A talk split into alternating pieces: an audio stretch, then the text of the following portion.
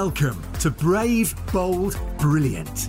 Your host, Jeanette Linfoot, talks to incredible people about their experiences and unleashing their full potential. From the boardroom tables of big international business to the dining room tables of entrepreneurial startups, embracing opportunities, overcoming challenges, taking risks, while staying true to yourself is where the magic happens. So, welcome to the Brave, Bold, Brilliant podcast. I am your host, Jeanette Linfoot, and I'm here today with an incredible serial entrepreneur. He's been in the travel industry for many years, but my God, he is so much more than that. Uh, so, we're going to hear loads about the wonderful Steve Endacott's journey. So, welcome to the podcast, Steve. Hi, Jeanette. Great to see you. I'm seeing a lot of you at the moment, which is lovely. I'm not sure about that from your point of view, but carry on. take the compliment. So, Steve, you've had a very illustrious career over the, the years. So, do you want to just take us through kind of your journey um, and, you know, where life started for you, where you are today? And then we're going to pick up from there, if we may. Yeah, I'm not sure about the word illustrious. Successes and failures is probably a better description, but long as well. I'm now quite old. Um, where to start? Okay. Influenced by my dad, who was a docker, and my mum worked in Tesco's. And I always swore I'd never work as hard as my dad. And that made me really focused. And I did O levels, A levels, degree, uh, and became an accountant. Not because I wanted to be an accountant, because it was really boring, but I saw it as a route in those days to get into senior management. So my uh, first job was Reed International, which was corporate, financial. Hated it. I had a great year in the Bolton Evening News, starting a new free newspaper. But apart from that, very boring. And when they mentioned internal audit, I went, no, thank you, see you later, and ended up joining travel. And that was, um, oh God, many years ago with International Leisure Group.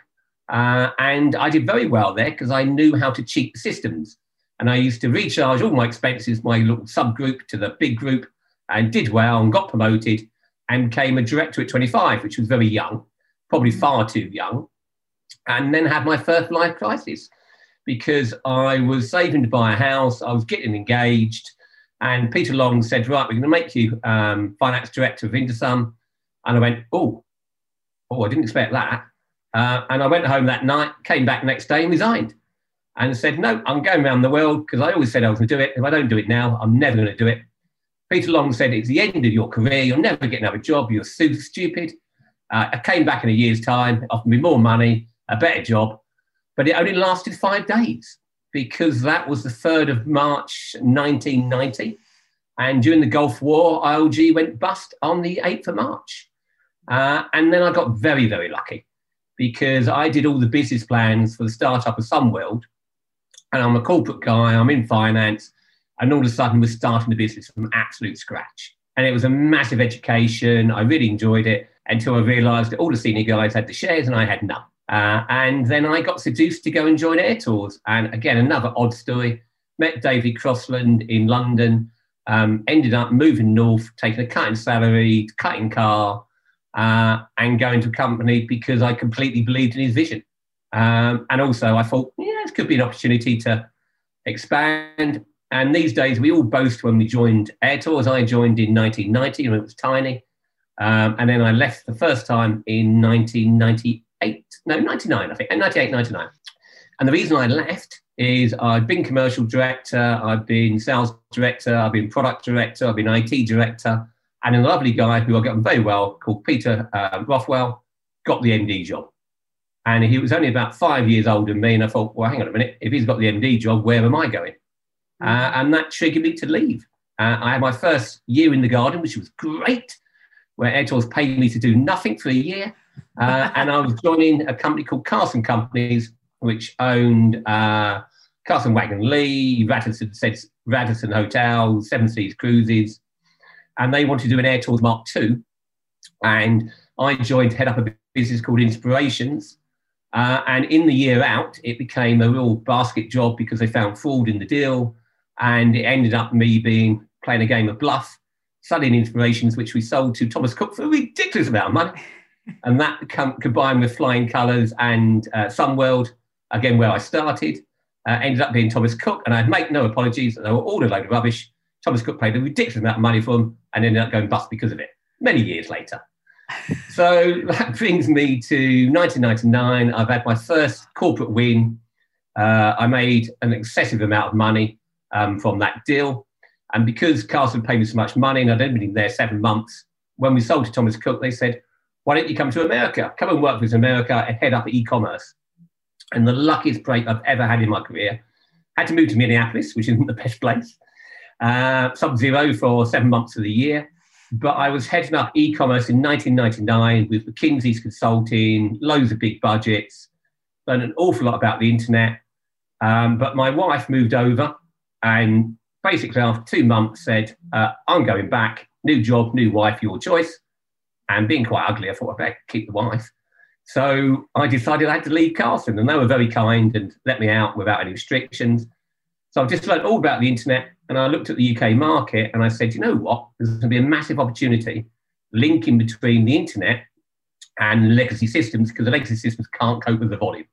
Mm. Uh, and I called it Mouthware. And basically, we just built a big call center to link between the internet and the, the uh, legacy systems. And we got a contract with Disney, we got a contract with Cosmos, and we had our own brands on the web. And we also had uh, lots of other web brands we did performance for.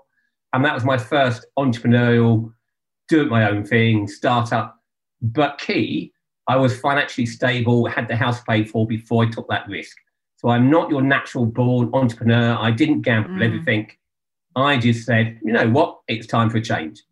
And that was 1999. I bet they'll ask you some questions on that. Gosh, well, I've got more to, yeah. Uh, well, no, that's cool. We're going to get into into the sort of the second half, shall we say? But for a first half, gosh, loads in there, um, Steve, from what you've said. And I think one of the things that sort of stuck out for me as you were talking was was you know that decision earlier on in your career when you said, actually, sod this, I'm going to go traveling you know, even though you had, you know, you had a, a, fantastic, you know, position lined up and, and the words of Peter Long ringing in your ear as you went off with your backpack. But how how was that a really brave move for you, Steve? Or did you just sort of have real confidence in yourself that you could take that break and you would come back and you'd be able to do something else? Or, or was it was it more of a you had to consider it quite seriously before, you know, throwing yourself out to the world and walking away from from a bit, you know? Well, I don't think I considered it long because I resigned the next day. I, I think it's interesting, very out of character. It was the first massive gamble that I've actually made because I had no idea if I'd get a job when I came back. I had no idea if Peter Long was wrong. It was just, no, I'm not doing that. That's not what I said I was going to do. And I talked to my uh, partner, then became my wife, and we said, no, come on, let's take the money we've saved and let's just go and do it. Because if we don't do it now, and we're 25 by then, we're never going to do it. Yeah. And yeah, I'm so it was the best decision I ever made. It made me a much more rounded person, much more confident person. Because when you get on a plane and you're getting off and you have no idea where you're staying, no idea what you're doing, it just makes you grow up quick. Um, so no, I, came, I think I came back a much better person from that, and probably more balanced to be able to make decisions between corporate and entrepreneurial. But I think the Sunworld, seeing within a corporate environment, seeing a startup, gave me the confidence I could do it. So it's an unusual balance of still being in corporate, but doing in essence what was a startup. Mm, yeah, and I think I mean, you know, people that some people listening, they may well be in that corporate space, but feel inside them that actually that you know they do want to be in a bit more of an agile part of an organization, maybe doing something as a startup. And certainly, I've been lucky in my career that I've I've been able to do that within corporates as well. And you're right, it's quite a nice combination, isn't it? To yeah. be able to you can find those gigs, it can really set you up well for the future. Um, and, and Airtours was massively entrepreneurial because I give you an example. David Crossland mm. used to allow me to bet my bonus each year. So, for example, I yeah, I had a large salary and had 50% bonus, but I could take him a project. And I remember in the winter, we didn't have anything to do with the aircraft. Uh, mm. And my parents wanted to go to Australia, but they would never go for more than two weeks. So I said, you know what? There's loads of backpackers out there, but there's a load of parents out there that will go on a two week holiday to Australia. So I mm. put a program together to actually send the aircraft we didn't really want in the winter down to Australia bet your bonus on it, bang, double bonus. And there was other times and other examples where we, we started Sanford Airport. Again, another example, Orlando International, oh, very frustrating airport. So we built our own. And i had yeah. gone out there and the guy had done the, the incredibly successful thing of saying to me, come to my airport. And I remember going to his airport with him and it was a shack. And initially I was just getting back in the car. You're joke, forget that. And then he made me walk the entire length of the runway and said, This is 90% the cost of the airport. What else do you want, Steve? And we got our drawing pads out and we draw it. And then I went, took it back to Air Tours, Bentley Bonus again, and we opened Sanford Airport. So they're quite entrepreneurial things that you're doing in the corporate environment with the safety of corporate, but it teaches you how to go and gamble. Yeah, yeah, and I mean, what brilliant, what brilliant opportunities as well, and to be able to have that level of autonomy, and still pretty young in your career as well at that point, Steve. Because how old would you have been then? It was sort of like late. What, I was 30, early thirties, etc. But can I just tell you one Irie story where I always pushed it too far, and I learned from my lessons. So, great deal, made us a lot of money. It nearly got me sacked. The reason it nearly got me sacked is being the clever little what's it I am. I changed the code, which Orlando International was MCO, and I thought it would be clever to launch Sanford is MC0. so nobody would notice it's a different airport. Funny enough, when the airport was then delayed and you've got all these people booked on MC0, there's a bit of an inquest, yeah, and you nearly get sacked for it. so I had to go out and spend the last two months in Sanford making sure it got delivered because otherwise I was going to get sacked. Even in the court, you can't do that. Well, well, I think that's great. You know, you, you were definitely on the hook for it, weren't you? Learned my lesson. yeah, but listen, you also talked about when you joined David Crossland and, and Air Tours, and that you really bought into his vision for the business. And at the time, you know, I guess I guess Air Tours back then they were really even within that mainstream space, they were the, the disruptor, really. If, if you know, from what I remember. Um, so to talk about how important I guess being in the right environment to flourish has been for you, because um, that was clearly a, a, pivotal moment as well. You know, oh, yeah. jump in. Yeah, yeah, basically, a lot of your career is based on luck of where you are in the right place at the right moment. So I joined in 1990 a massively expanding business. Yeah, I thought it was going to be a good ride, but nobody knew that it would expand as much as it did. Uh, and I went in there because, it, typical David, he was in a disruptive position where he used to wait for everybody else to print their brochures and then undercut them by ten pound and work out we can make money. That was his pricing policy. Yeah. And I had to go in there the first time and build a completely new pricing system that said, well, maybe we should do our own pricing. Yeah. And had to build everything from scratch. It just didn't exist before. And that was my first role in there in the commercial world. And I took over brochure price and I took over Lates. And it's one of those places where you can put your hand up when people left and say, can I do their job? So Paul Evans, who was a good friend of mine at the time, was running purchasing. Uh, he left. So I said, well, can I do purchasing? And they go, okay. So again, you don't in most careers you just don't get that opportunity to expand your horizons, expand your roles, and it's just very very lucky times. Yeah, I mean, I'd slightly argue the case with you a little bit there, Steve, because I think it's also about putting. You said I put my hand up. So it's also about putting yourself in the way of opportunities as well. You know, look, you know, what is it? The harder I work, the, the luckier I get. You know, so I, I, think you know you're being very humble in saying it was all luck. I, I, think you you engineered and created a lot of those opportunities. I think from what you've said as well. Um, yeah. Well, let's talk about a couple of influences who enabled that for me. And I'll give you a couple of stories because they're highly relevant. So, one of the problems is when you're successful young, you become a bit of an arrogant git. Mm. Yeah. And I was a prime example in those early days of an arrogant, well, I probably still am, but I was even worse in those days. oh so, my God. yeah, yeah, exactly. So really? I had um, a boss called George Markle, and he did a brilliant thing for me. He sent me on a course up in Scotland where they draw, made you draw a circle, you in the middle, yeah, and then they made you draw a circle with the people around you and how you interface with them, you vote, how you work with them, your frustrations, etc and then they made you look at it from the other point of view and how do they see you? And you go, yeah, that's not really good, is it? So it actually made me stop being the arrogant and stop thinking that my ideas were so important and being seen to be the one having the idea was important and start working as a team and mm-hmm. start getting that joint energy and how you work with people. And that was a really massively important. The second one I think I learned in corporate life was how to not have a deputy is exactly the same as you. Yeah. Because then you just you're not counterbalancing.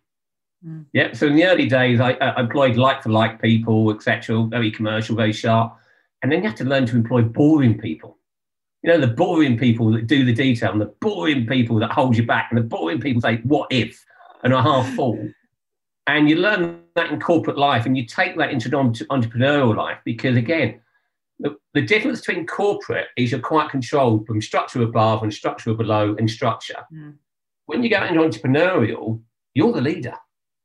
If you don't put structure around you that controls you, you can go off in all different directions and all different wrong paths. And mm. reflecting that corporate structure and that balance of people is very important in both corporate and entrepreneurial. Yeah, let, us talk about that a little bit more. And this probably takes us into a sort of, a, I suppose, the second half of your of your career and professional life to a certain degree. So when you made that that jump out of corporate into the more entrepreneurial space and, and kind of where you are now with everything that you're doing, just just give us a highlight in terms of what what the things you've been involved in, Steve. Um, I know there's lots, so so let's let's keep it let's keep it summarised. Um, but but what what did what how have you made that transition and a transition that has stayed with you, meaning that you've kept in the entrepreneurial space rather than going back into corporate? Ah, no, but I didn't.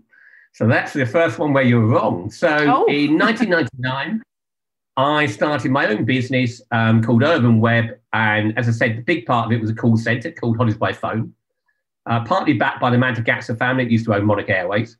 Oh, yeah. But I had a big paranoia if I wasn't careful, I'd be trapped into running a call center, and that's all I'd do. So I had a very unusual contract where four days a week I worked on Holidays by Phone. And on the fifth day a week, I could do other things. They had first right of option for one pound. They never took any of them up, God knows why, but they only wanted the call centre, my original fear. Um, so that time I set up Rock Insurance with Anthony Martin. And interestingly enough, he was working for primary insurance and he played 26 golf days a year and wanted to set up his own business. And I'm going, Anthony, you're not going to work playing 26 golf days a year running your own business. So I recruited Anthony and I recruited a guy called Jeff Rush because he was much more the boring operational guy, put them together. Uh, the initial shareholders um, all put their business into it, so it made money from day one. And 19 years later, we still own Rock Insurance, and it's a highly profitable business, um, which one day we may sell. Um, the other one was CW Digital. I realised that for my um, website business and well, my call centre, it needed websites. So I built a business where 40% of it was internal and 60% of it they had to find other clients. And Again, built a management team and that worked very nicely. I sold that three years ago to Zen3. It, it built the first EasyJet holidays website, the first Jet2 holidays website. Mm. I had some notable clients in those days, etc. Never massively profitable, but really useful having a technology business that you can build your own products. Yeah. So, for example, we also launched holiday taxis. Uh, a guy called Paul Stanier came to me with a really bad idea about golf breaks. And we ended up that night, me and a guy called um, Brian Young, having a beer with him and coming up with holiday taxis. And yeah, it was just when the tour operators were taking out transfers and their basic packages. And we built a business about around transfers. And it ended up being, yeah, the largest transfer company to count 6 million people. And we sold it for 60.5 million quid in 1999. Lucky, lucky, lucky, lucky. Um, so there were the four businesses, all started with a desk, all built up, all based on building management teams, uh, and then helping the management teams, you know, get their IT and work together with other bits of the jigsaw puzzle group and drive them. So all of that would have been a very simple story if David Crossland in 2003 hadn't come knock on my door and said, well, actually, he didn't knock on the door. I bumped into Victoria train station. We jumped on a train because he hadn't spoken to me since I left Air Tours, would not speak to me because I'd left the fold. We jumped onto a train. We spent half an hour talking about the market and the yield. And then the next day, he asked me for another meeting. And the next day, he offered me a job of running air tours, running going places, and running the web business. And it was like, I came from air tours, cut me down the middle, said air tours. So going back, it was like, oh, do I leave entrepreneurial life? And I remember my mother helped me make the judgment because she goes, hang on, somebody's offering you a proper job and you, you can be in charge of shopping my my precinct going places on, and you're going to carry on doing this Mickey Mouse stuff. So, so I ended up in 2003 going back, and I had to sell holidays by phone, but I was allowed to keep the other businesses. And I went back to corporate life, and I absolutely hated it. What, what, had you changed then in between, Steve? Had you had a taste of the entrepreneurial and therefore the corporate world? Uh, were you sort of outgrown it, or you'd moved on, or was it that the just the environment, the organisation wasn't as you remembered it? What what was the, what the reason why you hated it? To be fair, I think everything possibly could have gone wrong went wrong. So, uh, and it's, it's a funny story. It's not a funny story. So, Seamus Condon, who was the MD of Air Tour, was a good friend of mine, Will Wag at the FT, a good friend of mine. We went to Seamus's stag too, and I remember Will saying, "Oh, be careful. There's a bit of a hold in the books, so make sure you get your share options after the year end." Um, and I go back, and uh, the first week, Seamus comes and says, Well, I'm resigning due to fraudulent accounting." And I run down to the FD, and he goes, "Yeah, I'm resigning too." And I'm like, "What?" And we had to launch a rebellion against the uh, then uh, chair Tim Byrne to say we are not doing this. And that led to the unwinding of my, my, travel. And nine months later, I had to stand up in front of the city and explain why I'm writing off 960 million pounds, 68 million pounds, a then corporate record. So it's not really surprised I didn't like the job because it turned into an absolute disaster. Not surprising. How was that then facing the city, Steve? Because I mean, you've got your reputation as well, kind of, and you know, embroiled within this to a certain degree, haven't you? Even though it might have gone on not on your watch initially, you know, you were still there representing the company to the city. So how, how did how did that that play out? Well, to be fair, I was a little bit lucky because I've only been back two months. There's no way it's on my watch. Yeah, it doesn't give you a free pass, but it gives you a lot more and the one thing you realise, I think we owed 1.6 billion, is that they were a lot more scared than I was, because they're the ones lent us the money. They were the ones in the trouble They had to write it off, and I'm just the one that turned up. You know, it ain't my problem. So it, the more money you owe, the safer you are, because they can't allow you to go bust.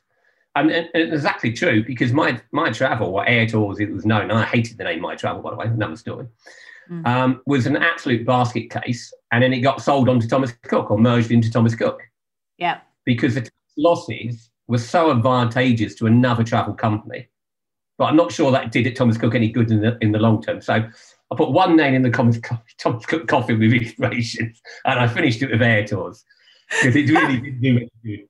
I think the co-op didn't that co-op do either, to be fair though. So there's a few other people guilty.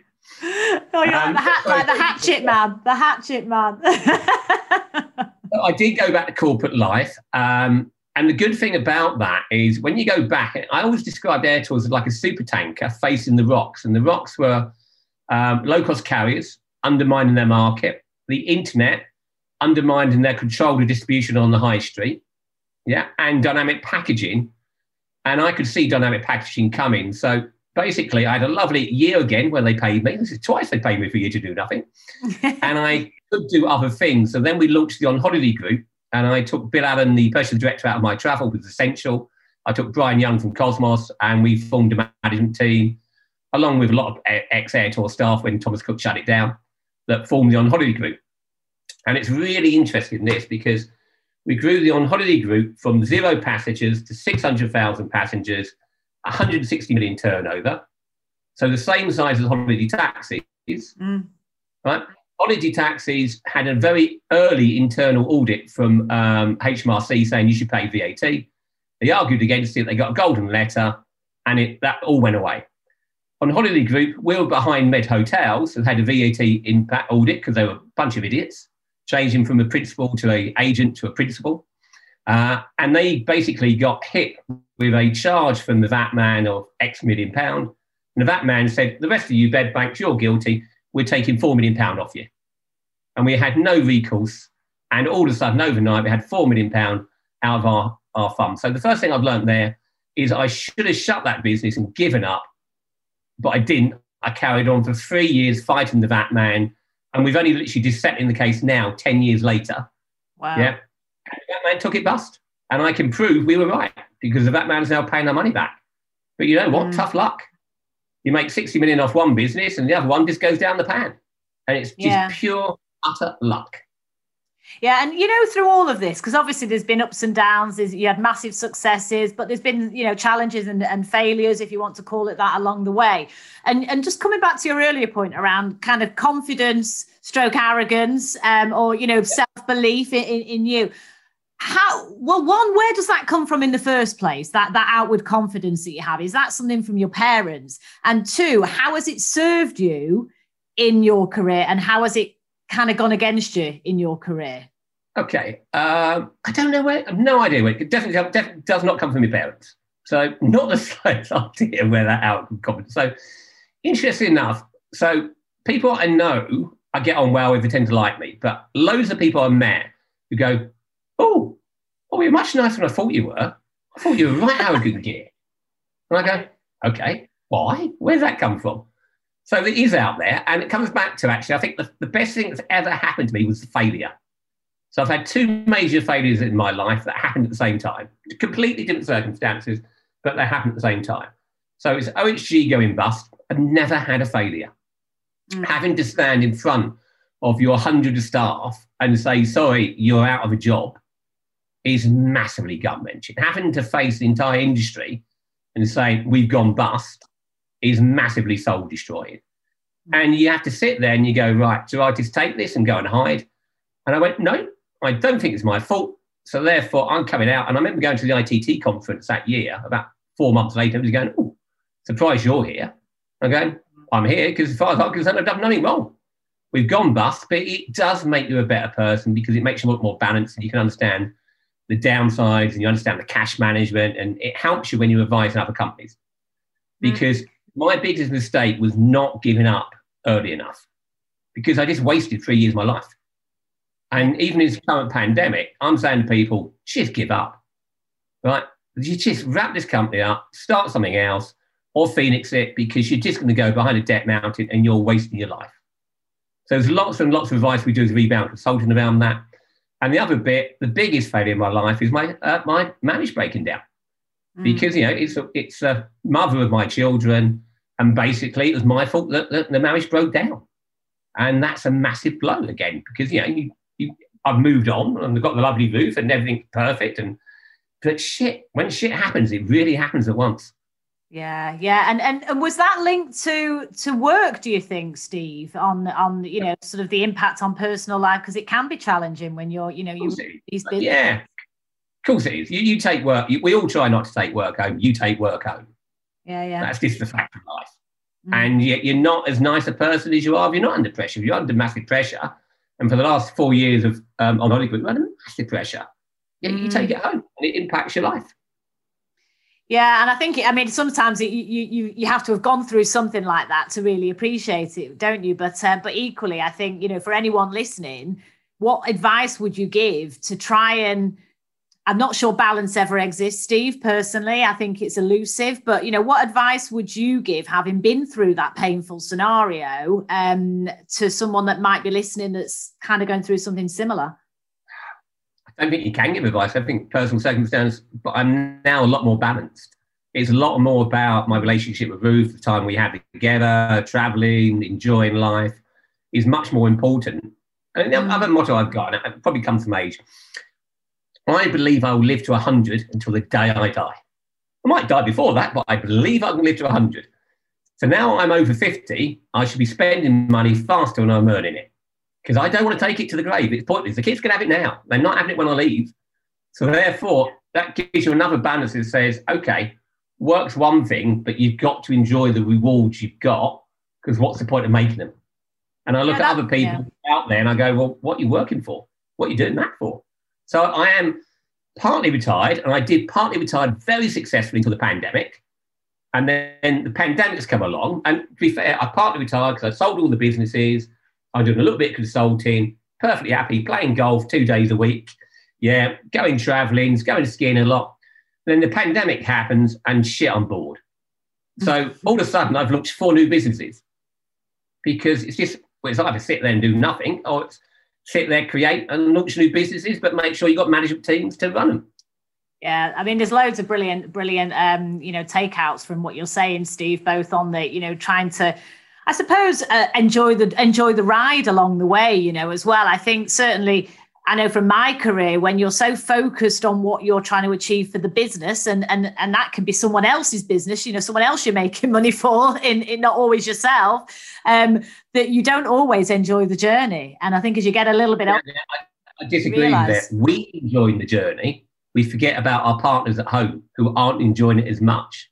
True, true. Yeah, no, that's a good perspective. In travel, come on. What day in travel you've not really enjoyed? I've enjoyed virtually everyone I've been in it. Yeah. But I go off traveling, going off meetings, doing that. It means that you're leaving a wife at home with three kids. That ain't fair. Yeah? yeah. And that's the retrospective lesson I've learned is saying it's not just about you, It's thinking about the people around you and how you treat them fairly while you are enjoying yourself. Yeah, no, uh, that that's really good. It's really good advice, and it's often something that people don't talk about because you're always talking about the business, and you don't think about you know life, life actually, and and those that you love around you. No, that's fantastic. That's fantastic advice. Thank you, Steve.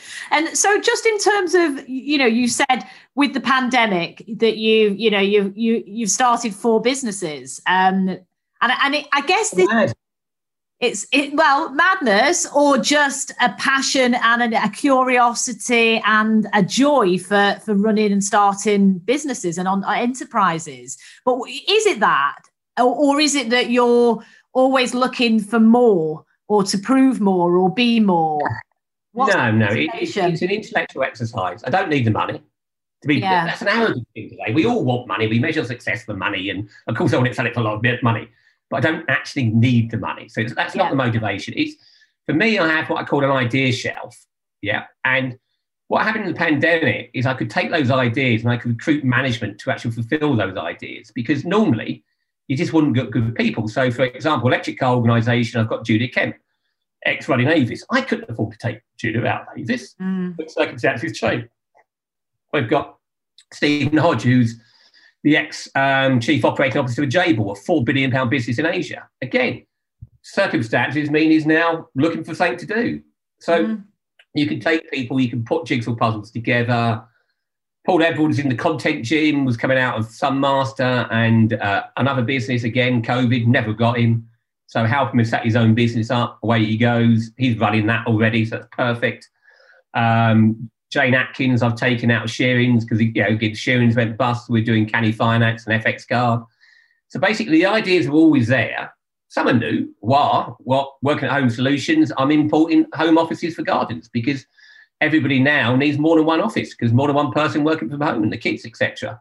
So mm. it's just lots of ideas where you go right. Okay, there's an idea. Is it good? And can I get a management team? And once you've done it once, you've got more of the balls to go and do gamble and do it. Yeah. yeah. And as yeah. I talked about before, it worked. I didn't talk about the fifth. The fifth was Curious Queue. I thought it would be great to have an app where you can do fast pass entrance and jump in ahead of the queues for any pubs or restaurants or shops. Yeah, because COVID has mean lots of queues. Wrong. Spent 30 grand building the app, no queues. Oh well, bin that. Fail fast.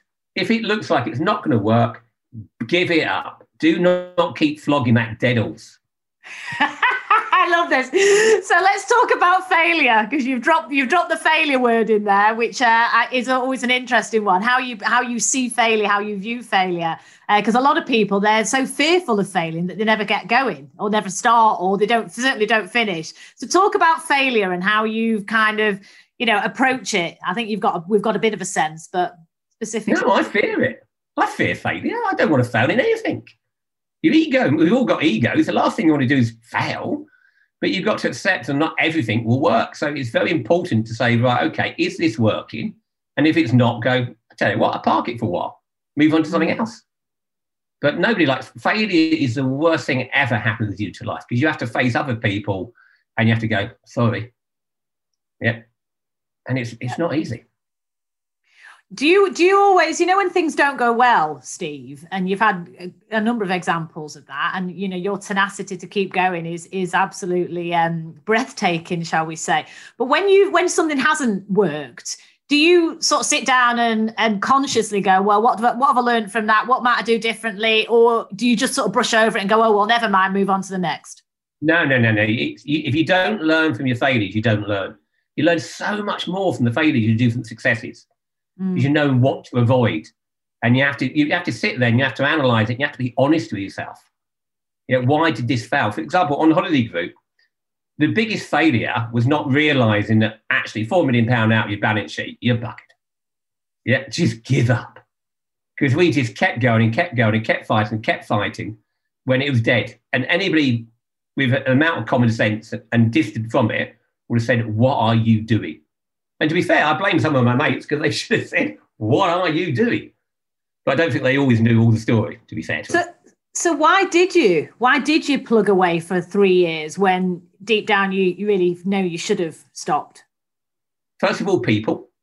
It, mm-hmm. We had um, 100 people, most of them we'd taken from an Airtours and we knew their job options were working on the till in Tesco's or doing a very interesting job in travel, and you recruited them. So you are letting them down if you yeah. just give up. So the more people you've got, the more emotional commitment you've got to the business. Yeah, you've got commit, commitment to your senior people because you bring them on. Yeah. So it's really your emotional commitment to all your team that locks mm. you into quite an illogical place. And it's what I've learned from that is that's great, but you're wasting three years of their life. Mm. So you've got to look and say, if it's not going to work, and there's lots of travel companies out there now, you are never going to bounce back and you know it. So give it up. Mm. Yeah, it's hard, isn't it? It's hard when it's your baby and you've put your life and soul and everything into it. You know, your energy, maybe your relationships have, have paid a price as well, and you, you're invested so far down the line. It's hard, isn't it, yeah. to pull that plug? Um, yeah. I'll, I'll, give you a quick example. Rebound Consulting, we've worked with a lot of companies in the early days. And in the early days, it was obvious that you needed to cut your costs as fast as you could, right? And then furlough came along. And the yeah. amount of people furloughed all the junior staff and left the senior staff on full pay. And I'm going, what are you doing? They're going, oh, yeah, but they're my friends. You know, I can't, can't put them on furlough. I go, mm. well, then you're not going to survive it. So managing relationships and friendships in business, of course, you want to work with your friends. You don't want to not like the people you work with, but senior positions have got to require good judgment. And good judgment is don't just keep too much of your overhead to senior people. Well, can't can't do the job. They haven't done the job for years. It's the admin yeah. rebooking you keep. And there's so many conversations like that, just getting people to realize the hard conversation and also say it's okay. Because one of the biggest problems when you're running your own business is who do you ask? Who do you talk to? Who do you go, do you think I should do this? And I do yeah. think non execs, I'm a massive believer in non execs, board consultants. I used to hate it when people talked about grey hair. Now I've got it. I thought get the benefit of it. Because I hated it in the early years. Oh, don't tell me you know more just because you're older. Well, yeah, you probably most of the time well let's talk about that a little bit because you know whether it's non-exec directors or you know chairs or mentors or coaches you know other people having a having a safe place where you can you know get inspiration support guidance maybe a kick up the backside um, as well when required so you know have there been particular mentors or or people like that that have been in your life that has made a big difference to you steve that have called you out but also you know given you a cuddle when you needed it don't think I've got many cuddles, to be fair. Um, George Markle was clearly one of those um, at early doors. Uh, interesting enough, Peter Rothwell taught me the most. He taught me about objectives, managing people, structuring people. Um, so I took, as I said, I hated him because he blew me boss and he had me job. But I learned an awful lot from him. And I think you appreciate it in hindsight a lot more than you do at the time. Uh, David Crossland, by far, if you talk to anybody at Airtours, if you ever wanted a mentor, somebody to look up to, somebody who was a genius, he's it. And even though the business in the long term went wrong, it, what an incredible journey from Alpha and Eileen Robert Tours, one shop, to Airtours as it became. Incredible journey. Mm. And he was a visionary and he led his team and he listened and he was like an octopus. He sucked all the ideas in and then spat out the answer. Yeah, yeah, no, absolutely. And what about today then, in, in where you are now, having had all the the ups, the downs, the successes, having made lots of money, maybe lost some money along the way at different ventures.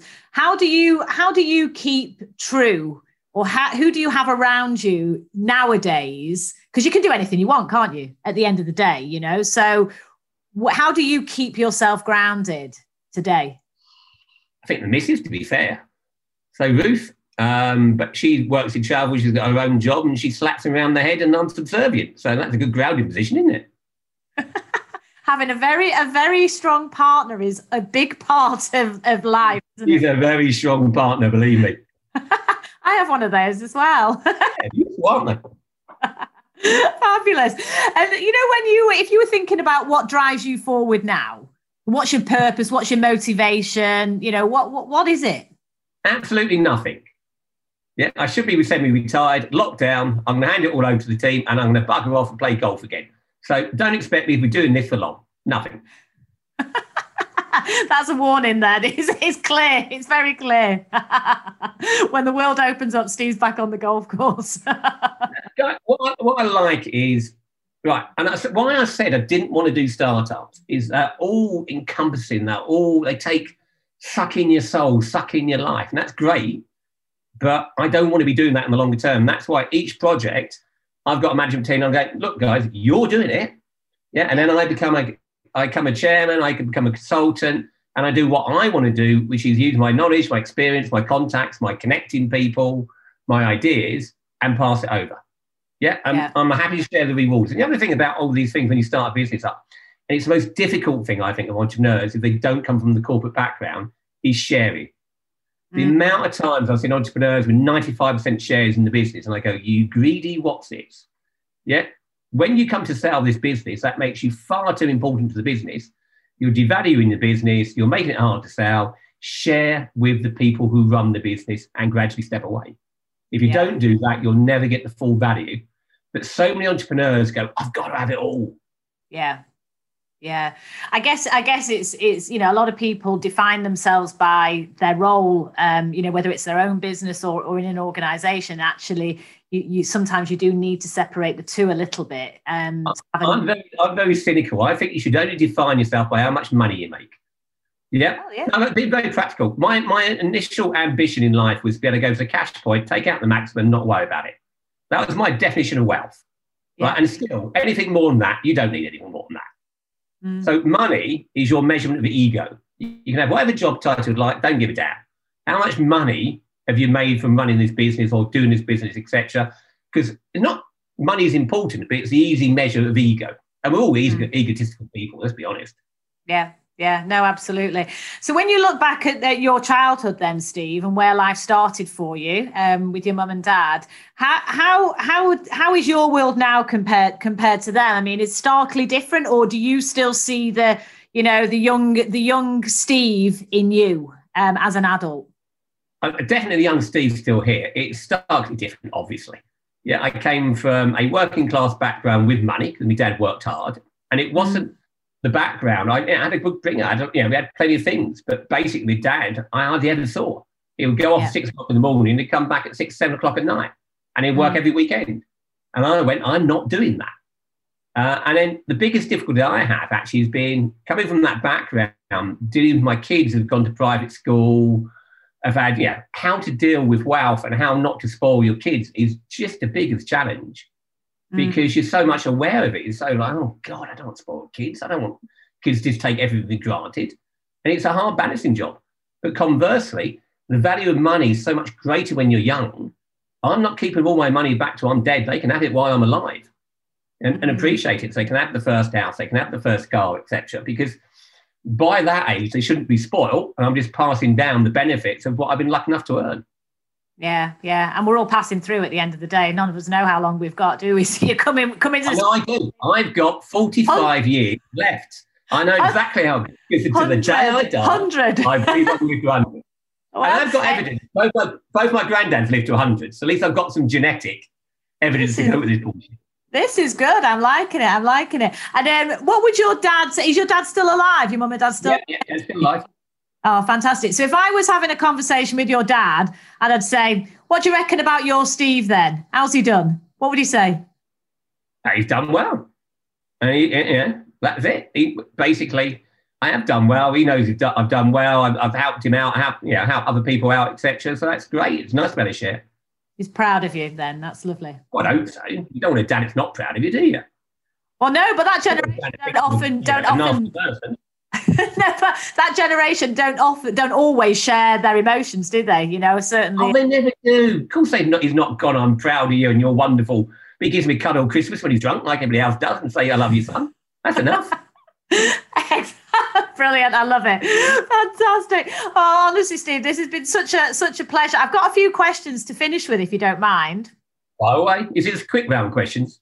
Uh, well, it's it depends. It might be a quick question. I'm not sure you give a quick answer, but anyway, we can try as long as you like. So, what's been the best piece of advice you've ever been given?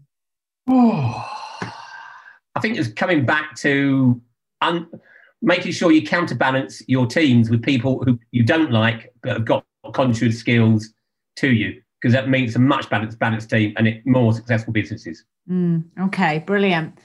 And what about the worst piece of advice you've ever been received? Either that you took and regretted, or you didn't take and were glad that you didn't take notice.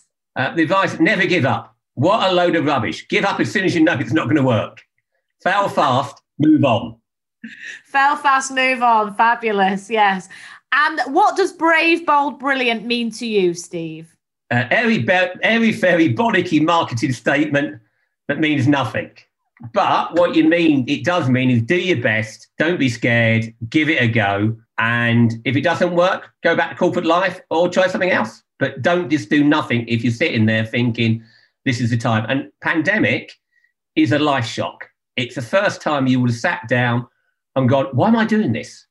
Because in most jobs, you just go in week on week and it all goes on. And now you've had a life shock that says, is this what I want to do? And a lot of time the answer is no. And if the answer is no, do something about it. Yeah, that's brilliant advice. I think you're right. A lot of people have had time to reassess and, and really think about what they want, um, and that's that's a that's a positive outcome, I think, from from all of this mess. But um, no, they're great answers. Thank you so much, Steve. So, where can people find you, Steve? How do you mean by that? What's my email address? well, how can people get it, track you down if they want to engage, learn from your vast knowledge? Where can they find you? Social media uh, or? Yeah, yeah. Um, obviously, just look it up on LinkedIn, etc. Message you my LinkedIn is probably the easiest one, uh, and then yeah, I'll, I'll, come back to it. One of the things I'm very keen on is coming back to people. I don't like people just ignore people, uh, and also if I can help and it doesn't take a lot of time, I will help. Yeah, that's great. You know, you give back a lot, and that's that's really appreciated, Steve. So thank you so much for being so brave, bold, and brilliant yourself. Very, very bollocky, Martin, but appreciate it.